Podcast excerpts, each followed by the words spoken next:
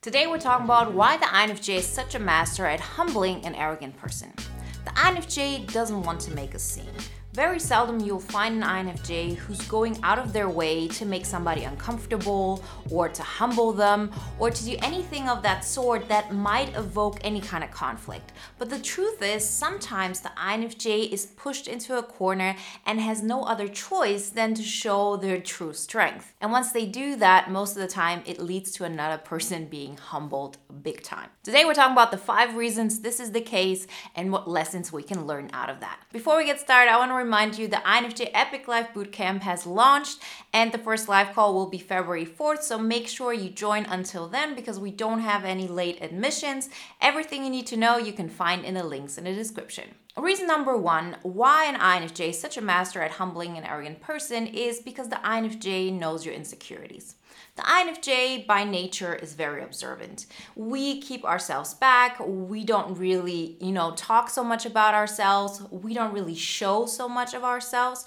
But at the same time, we allow other people to do that. And so, through that action, which isn't in any kind of way intentional in order to hurt others, we understand very easily what's going on with others. As in, what are your insecurities? What are your perceived weaknesses? What are you most ashamed of? And it isn't only the fact that we are observant, it has also a lot to do with the fact that we can read people so well. It's this combination that gives us all that power to really humble a person if necessary. Reason number two why the INFJ is such a master at humbling an arrogant person is because the INFJ doesn't want to outplay somebody.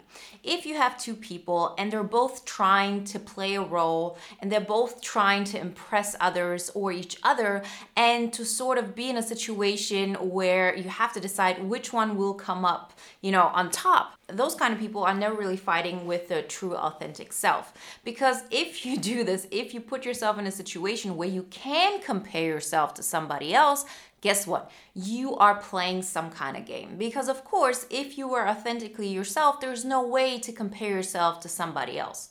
If you are completely in an abundant state and you feel completely at peace with yourself, you would want that for others as well. So, if you have two people who are playing that game and who are comparing themselves, of course, one of them could outplay the other. But that's not the case with the INFJ because the INFJ doesn't play that game. It just isn't enough for us. It feels childish. It feels unnecessary and completely weak. It's not even that we say, oh, we couldn't really compete in that kind of environment. We just look at that and say, oh, how childish. Like, why are they doing this?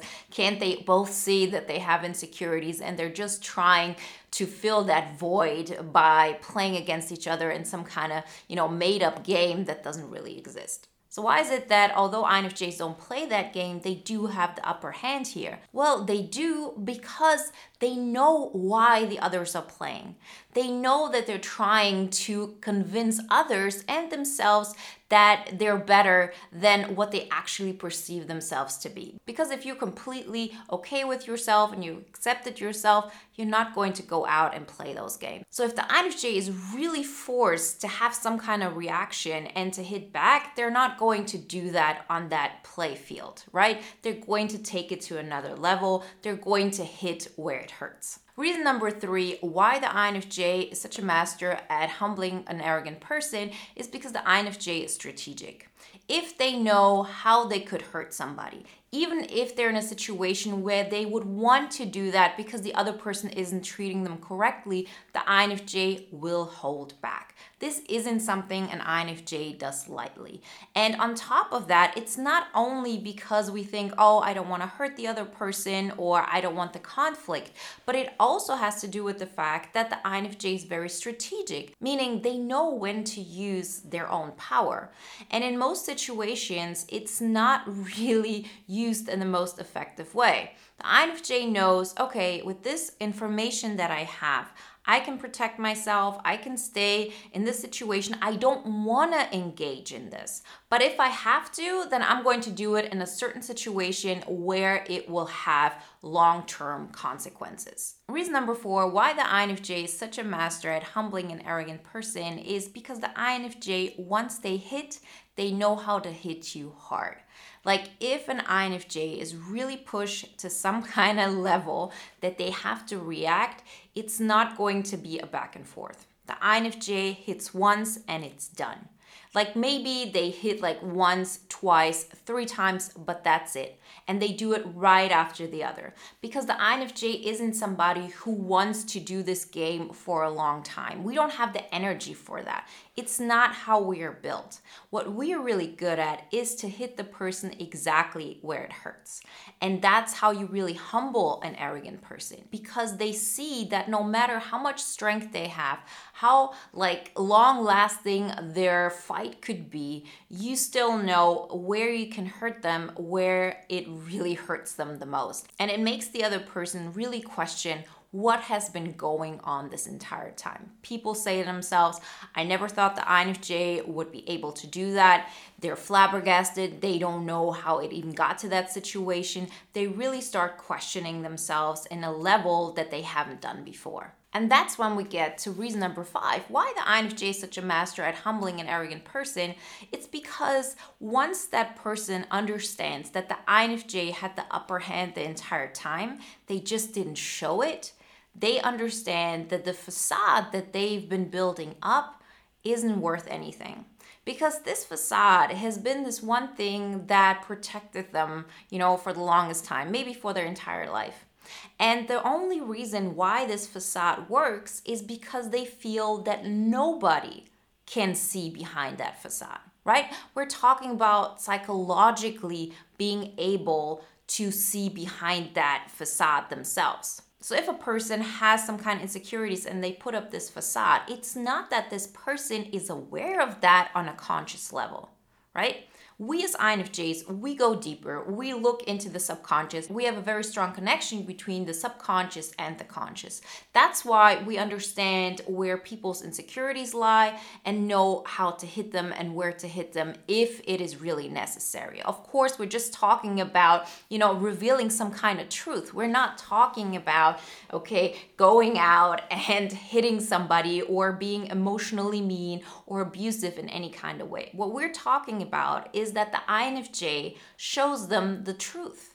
That the INFJ says, I see what you're doing. I know that you're building this facade and you're playing this game, but the truth is, you have these three insecurities, and that's why you're doing it. And I see them. And once a person recognizes that, their facade crumbles because it's not like this person goes out into the world and says, okay, I'm insecure about these three things. So, what I'm going to do is I'm going to pretend like, you know, I'm really, really strong or I overcompensate in some kind of areas. People don't do this consciously.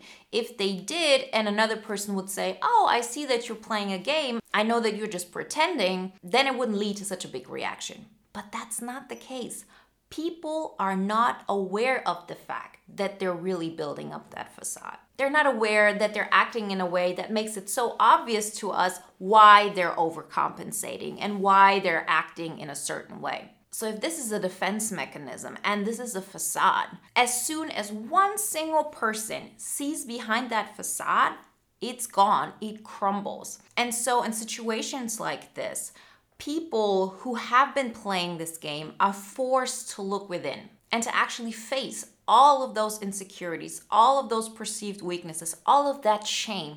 They have to deal with it because they feel like once another person sees them, I cannot run from that anymore.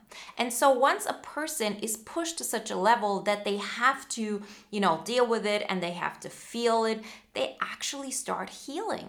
And they understand that it has been a facade and it was an arrogant approach to life and towards other people. And so, this is why, in so many cases, if an INFJ is pushed to such a level that they have to reveal that truth to another person, as in, I see what you've been doing this entire time. I know these are your insecurities, and I make that obvious to you. An INFJ doesn't want to do this because it causes pain to another person and to themselves. But sometimes we don't have another choice because the other person doesn't let you go, right? They see that you know something and that's why they stay connected with you and they keep being mean to you or they keep being arrogant towards you. They don't just leave you alone. And, you know, in most cases, the INFJ is really forced to reveal all of that. So once they're confronted with like these uncomfortable feelings, with this inner turmoil and with this inner shame and all of those things that they have just been pushing down, people start looking at the situation differently. They humble down. And I've experienced this many times. And I've also seen a lot of INFJs experiencing this, right? We've talked about this in boot camp. And this is something that every INFJ has been confronted with. It's not like every INFJ has gone to such a level that they've humbled another person.